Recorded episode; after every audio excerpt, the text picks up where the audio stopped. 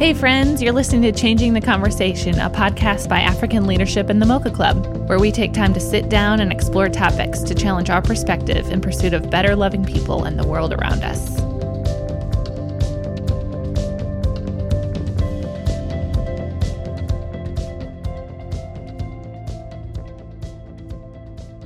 Hey, friends, welcome to another episode of Changing the Conversation. Fallon here with my lovely co host, Emily Blackledge. If you spent some time with us on our previous episodes, you'll remember conversations we've had with some of our local leaders and country directors that are part of African Leadership in Mocha Club's network in Africa. You've heard from Tito in Sudan, Jeffrey in Uganda, Mezik in Rwanda, and Alan in South Africa. Well, on today's episode, we get to chat with another one of these leaders and the first female leader we've ever had on the podcast. Irene Tangoy lives in Nairobi, Kenya, and is the founder of New Dawn High School. This amazing lady had a vision to serve her community's youth, and the story of how the Lord used her passion is incredible. You're going to love Mama Irene, as we endearingly call her. So here's our conversation with Irene Tangoy. Thank you so much for Skyping mm. with us. We it's appreciate you taking you. the time. Thank you. Irene, we just want to give our listeners a chance to learn a little bit about you and about Nairobi and kind of help us paint a picture. It, it's a warm, kind of muggy, rainy day here, but it's mm-hmm. it's lunchtime. It's twelve o'clock. So give us a description, draw us a picture of what it's like to be in Nairobi right now for you. So Nairobi's weather is very pleasant right now. I think the temperatures are between maybe 25 and 28 max mm-hmm. Celsius. And very pretty morning, very uh, morning hours. I love the morning. Schools are out right now, so mm. the roads aren't congested. So mm-hmm. driving around is easy. Mm-hmm. Mm, and we are chilling down now for the Easter break. So a lot of people are going to be traveling out of the city yeah, it's a good time of the year. You're getting ready to head into your winter, right? So this is like fall yes, for you. Yes, yes. Mm-hmm. Actually, the rains should have come on the 31st of March. That's normally when the farmers expect the rains to sort of start falling different parts of the country, but it has not quite rained in most parts of the country. So that's been a strange experience. A month later, almost no rains, and these are our long rains. April, May, June hmm. is kind of wet. How long have you lived in Nairobi? Ooh, almost 40 years. Okay. Wow. So, so it's home. This is my city. Yeah. I love it. Yeah. That's awesome. Emily, will you just share kind of your um, friendship with Irene and how we work together with her and African Leadership in Mocha Club. And yeah. Yeah. Y'all have a sweet friendship in and outside of the workplace. So would love to hear. We do. About that. Do you remember the first time we met? Oh, you came to New Dawn mm-hmm. School and you had very many questions about how we were doing. And I just was very impressed by your thoroughness and your interest in how we were doing. I guess that was a long, I mean, that would have been in 2010 or 11, maybe? Yes, even probably a little earlier. Really? It might have been, yeah. Wait, maybe not. Maybe 12. Okay. Because I remember, I almost remember where you sat in the staff room. oh my gosh. Yes. We've had a really sweet relationship. Irene is um, has been a part of African Leadership in Mocha Club, man, since 2005 or six. Six. Yeah.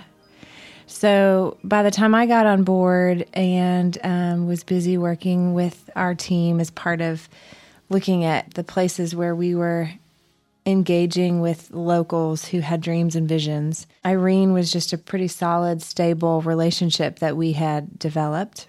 So my first interaction was really just like she said, to go and, and explore and learn about the school and learn about her long term vision and consider how we helped her achieve that. What were the elements of capacity building or the development of the school or the community at large that we could play um, a part in? So we've just had a really long friendship. She's been in my Yes. home and I've been in her home and she's prayed over my babies and I've prayed for her babies and um Yes. it's been really sweet and we've walked uh, we've done a lot of a lot of life, some of it easy and um, a lot of it hard. And so there's just been this really great place of encouraging and reminding one another that in the midst of circumstances, be as they may, that the Lord is just faithfully watching and guarding and fighting for um, what He has for us.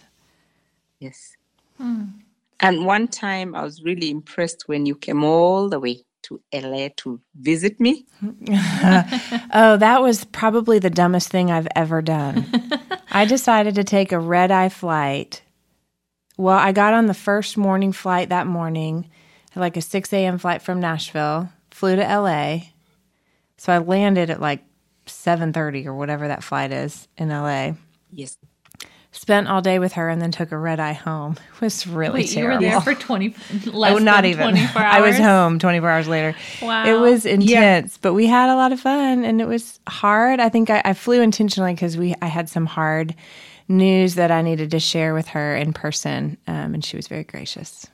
Yeah. I think um, you have paid a price to remain in our lives. You have uh, given of yourselves, of yourself. And we, I treasure that, that you have uh, been personal. It's not been about the check. It's not been about the money transferring from your account to ours. Mm. It's been a hard journey with you. So I, I always treasure you. I mean, I really, whenever I think of Nashville, I think you stand out. You just uh, on your own up there. Mm. Thank you, my friend. Yeah. It's really the way we envision and dream, and it's why we talk about that on this podcast, right? It's it's not about one nonprofit working with another nonprofit and finding agreeing on on how much money we're going to give or what we're going to do with this. It really is two people that are bonded together in their faith and their relationship with the Lord that mm-hmm. say, I firmly believe God is leading us in this work mm-hmm. together. And there are mm-hmm. places that I can excel at and I can leverage my resources or my skill set. And there are places mm. where Irene can do the same. And so mm. building our relationships on this side of the ocean in the US with partners and friends on the other side of the mm. ocean in Africa, it really is the intent that we would have um, true relationship where we're celebrating the diversity of the body, but really leaning into how we need each other. Yes. And I think for me too, is the, the realization that the kingdom of God is not about food. It's not about, you know, I mean, material things, yes, but if there's fellowship, if there's mutual encouragement, if there is um, support, prayer, that's really what matters. Mhm. So uh, you've made it that for between us. You you have you haven't made it about the money ever, and that has really meant a lot to me because I I I don't like to be treated like a project because I'm not, and uh, you just never made me feel like uh, we are just one more project that you're trying to fund or whatever. Mm-hmm. So yeah, so it's been good. Read. I think in eternity we'll we'll sort of find each other and uh, have stories. We'll have build our reason to- houses very near each other. I Yes. love it. Yes, love for sure. Yes. So, Irene, will you tell us just briefly for the listeners so they can learn more about you, just a brief history about your story and how you came to be where you are now, the founder of New Dawn How High far back? School? yeah, will you will you tell us your story about um, what led you to the community in Haruma and how you had a vision for for what became the New Dawn School? Yeah.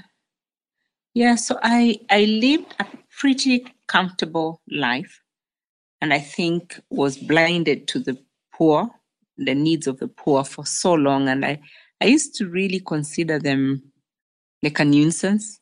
Mm. So when my family and I were part of a church plant in one area of the city that is very wealthy. I didn't envisage that we would find poor people in that area for one. Two, that they would even be interested in attending our church because I thought they fit better in their own type of church. And over the years, I shunned them and really felt a discomfort in my heart that they would mm. even dare come to our church that is for the privileged and is for, you know, the educated and all that. And so it took me a while to really hear the heart of God toward them, that God sent his son Jesus Christ to redeem. And redemption is about dealing with the effects of sin and the brokenness that sin brings about in the lives of people. That brokenness can be demonstrated or seen through a physical brokenness. It could be physical, it could be emotional, it could be social, it could be spiritual. And so the Savior is for all those mm. who are broken physically, those who are broken mentally, those who are broken uh, spiritually, those who are broken socially, they all need to be fixed. And that realizing uh, that being part of a wealthy church meant we were to be part of the solution for those who were materially poor. So my journey to that community physically happened when we I just accompanied the church women's group that was just going to visit and like hear out what these women that were coming to a church from that community had to say. And um, that afternoon, I was so broken as I listened to them share what their needs, especially the needs of their children, were, that I, I really had most of what they needed. I it was like God was saying, I'll use whatever you give to me. I had a degree in education, a bachelor's degree in education. I had time. Mm. And God just sort of impressed it on me that afternoon that he he wanted me to be part of his healing for that community. And um, I came home and shared my husband, and then I later shared my pastor.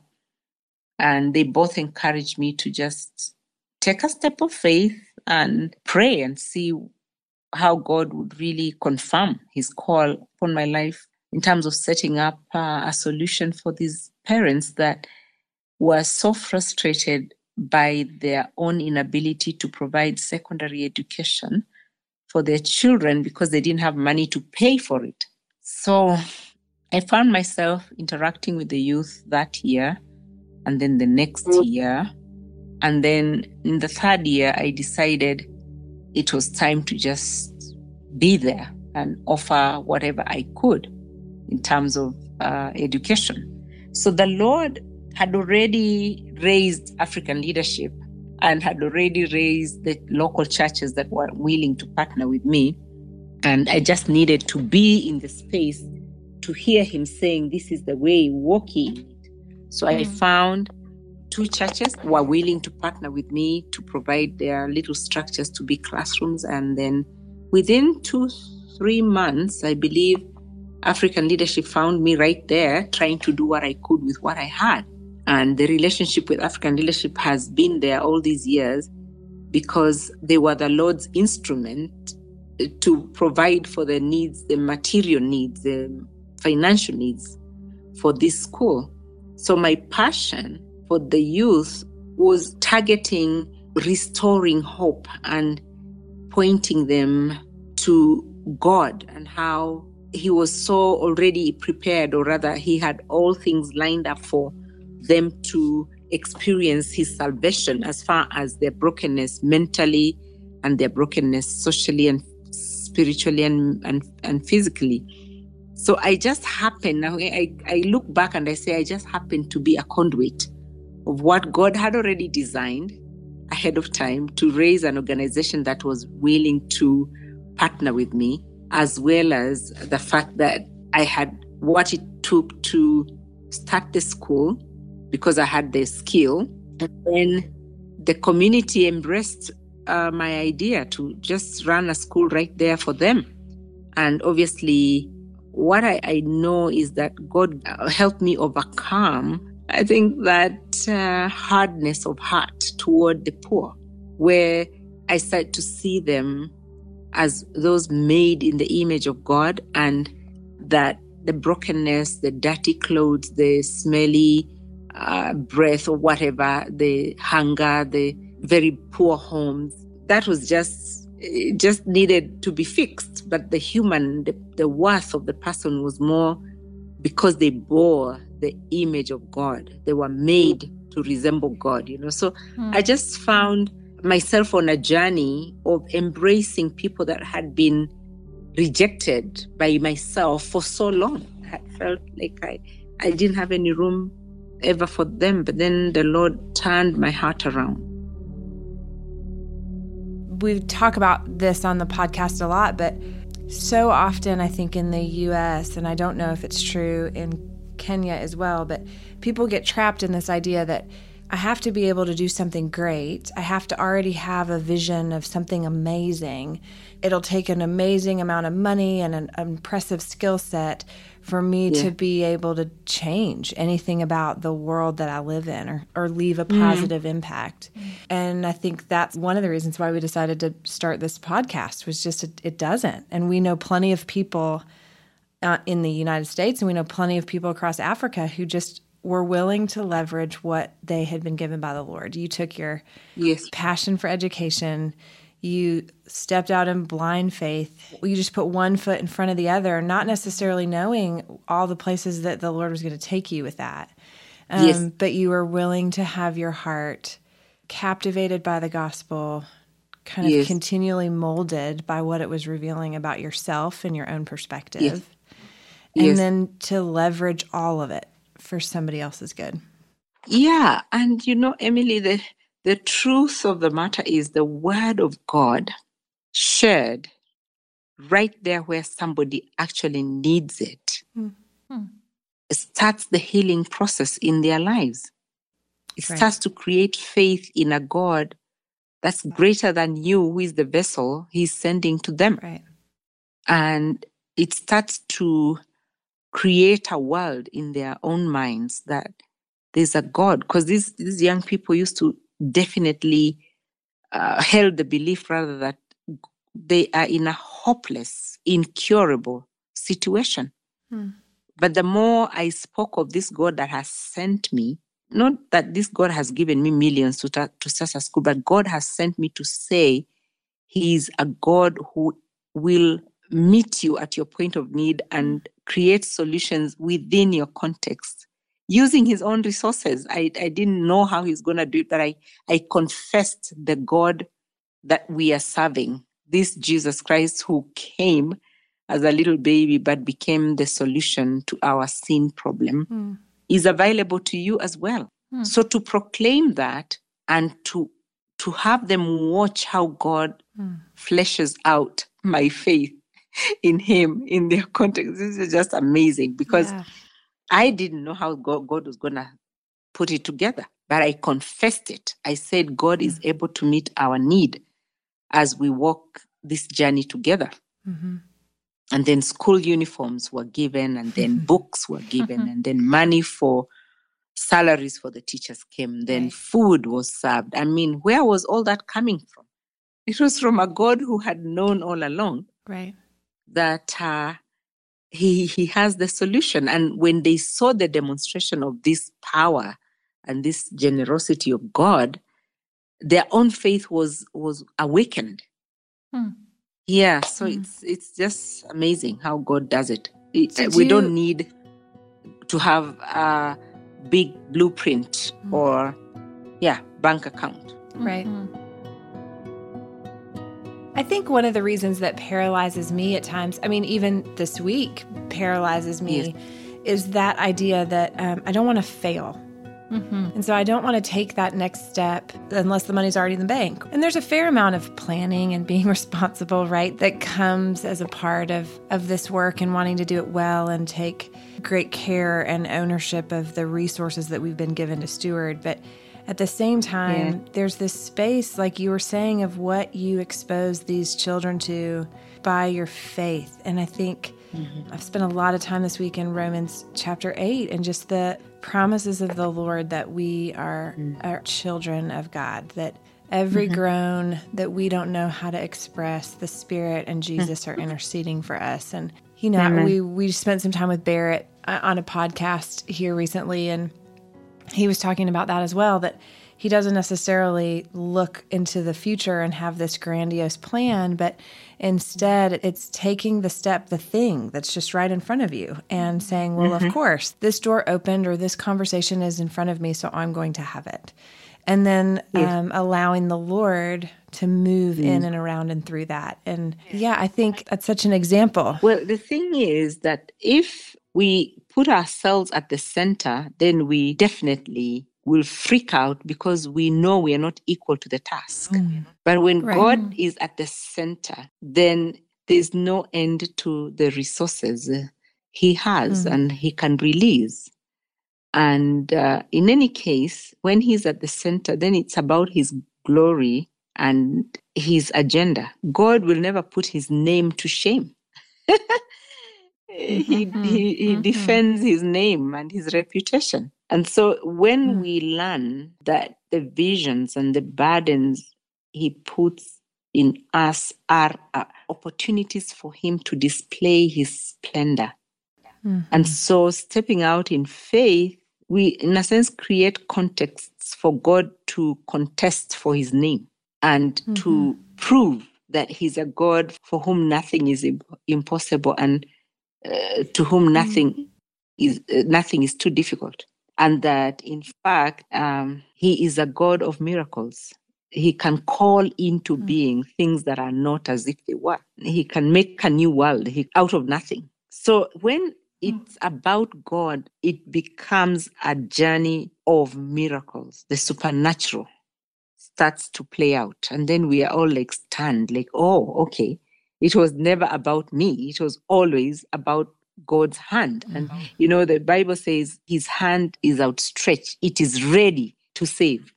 It mm-hmm. is positioned, it is armed with his salvation. So there's no way as believers we can be put to shame unless we put ourselves in the center. Then, of course, we soon realize we cannot live out that vision because we don't know how to live it out.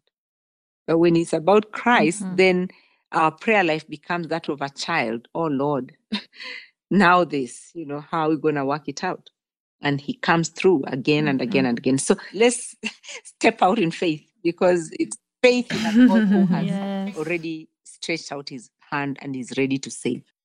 Yeah, I think what I've learned in my life in adulthood when I want to do everything perfect and have a plan and have an agenda and have all the steps, you know, written out to what to do next. I think the Lord, more often than not, is teaching me, I just want you to be willing and I'll do the rest. I just need you to mm. be able to mm. say yes and don't worry about any other steps besides step one, say yes. And then I have the rest yeah. of them all planned out. So, yes, it's a good word. Yes. I mean, like when when you think of Mary and how she received the news from the angel that you will be the mother, she didn't know mm. how it's gonna work out.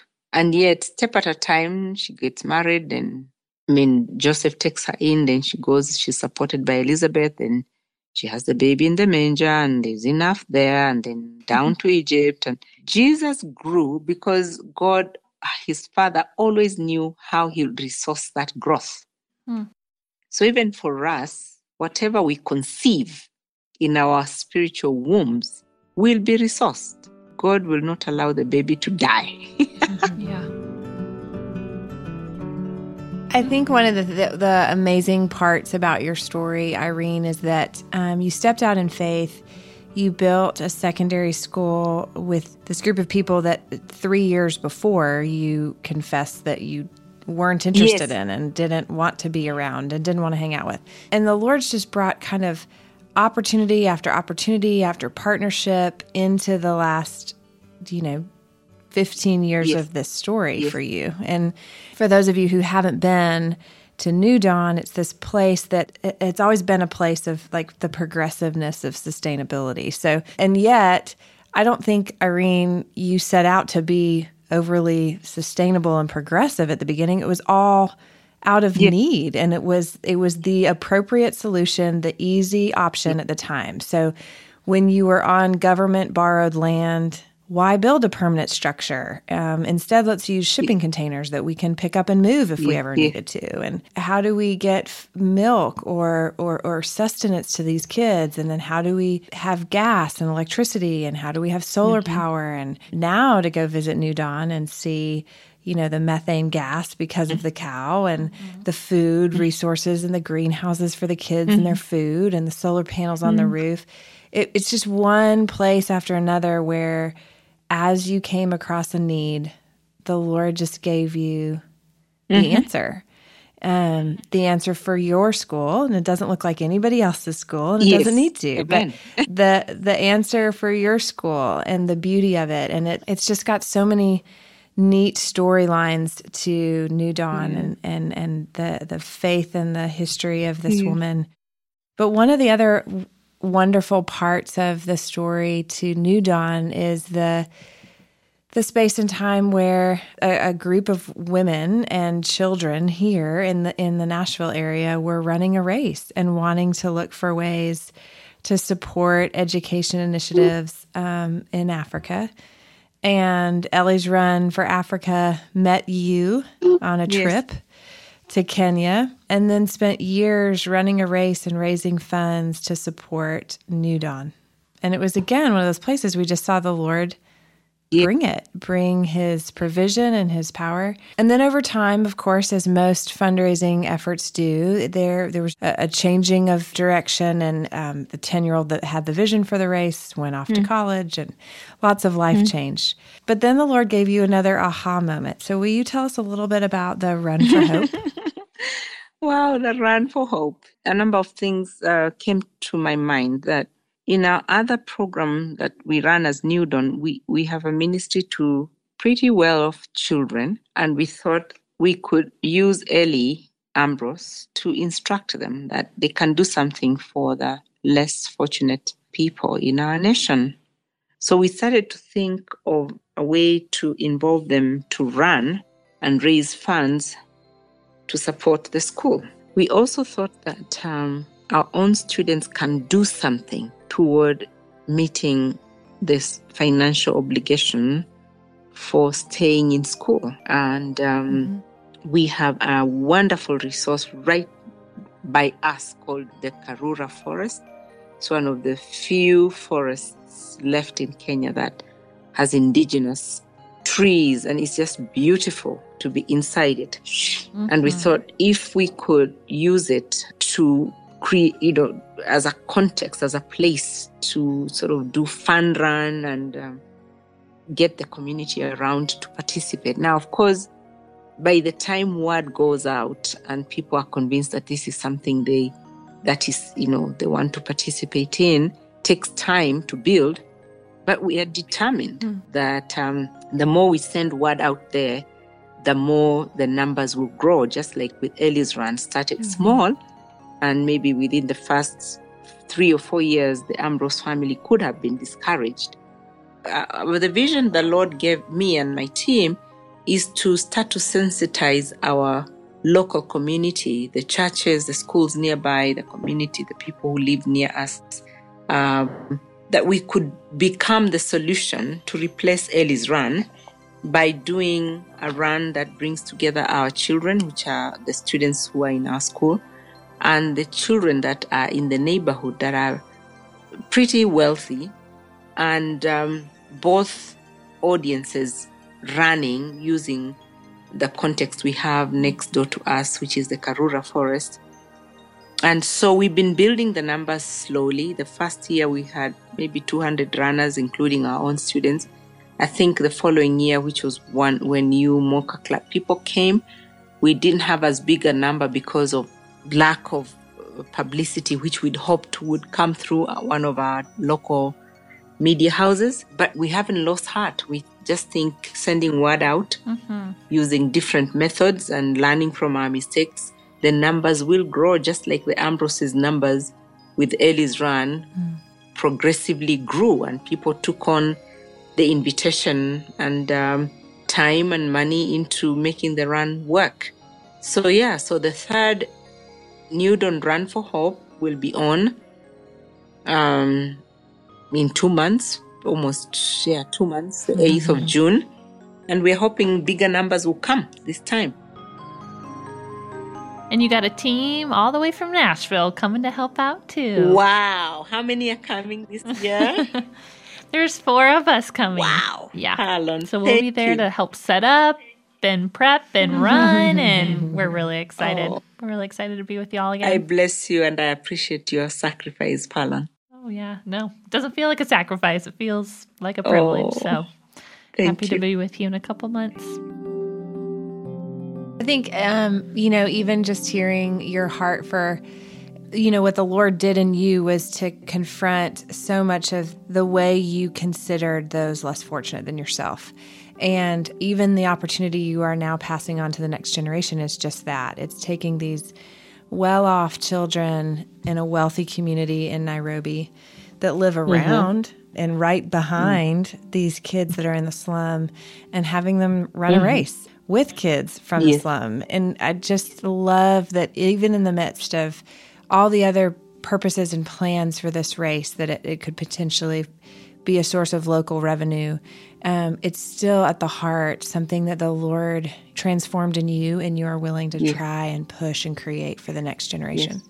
I think that's beautiful and lovely, and it's um, it speaks again to what we want for all of us as we sit around this table is is what are the places and the things that the Lord has done in you, and how do you leverage that for other people? And it's not just skill sets and money and time and talent, but it's also the ways that the Lord has just awoken your mm. heart and given you a fresh mm-hmm. perspective mm-hmm. that you get to turn around and pass mm. on to the group of people mm. behind you. Mm-hmm. Amen. Well, thanks for that encouragement. We're so, so grateful for you, Irene, and all the ways that you um, just offer us the opportunity to see the Lord at work. Amen. Thank yes, you. yes. Thank you, girls. I really can't wait yes. to hug you girls here and have breakfast with you and then dinner. I wish I was coming. but you can hug Fallon. Hug Fallon twice, one for me too. All right, Irene, thank you so much for taking the time to be with us. We love you. Mm. Thank you, Emily, for setting this up. Thank you, Fallon, for pursuing it with all your heart. we'll, we'll speak you with you soon. Have a great yes. night. Yes, we'll okay, see you soon. Blessing. Bye. Love you. All right, that's our episode for today, friends. Thank you so much for tuning in and listening. We hope you enjoyed this conversation. If you wouldn't mind heading over to Apple iTunes and leaving us some reviews, some ratings, leave some comments, we would really appreciate that. That's actually super helpful. And as always, please follow us on Instagram, Twitter, Facebook. We want to connect with y'all. So for Mocha Club, it's at Mocha Club. And for African Leadership, it's at African Leadership. Thanks so much, friends. We'll see you next week.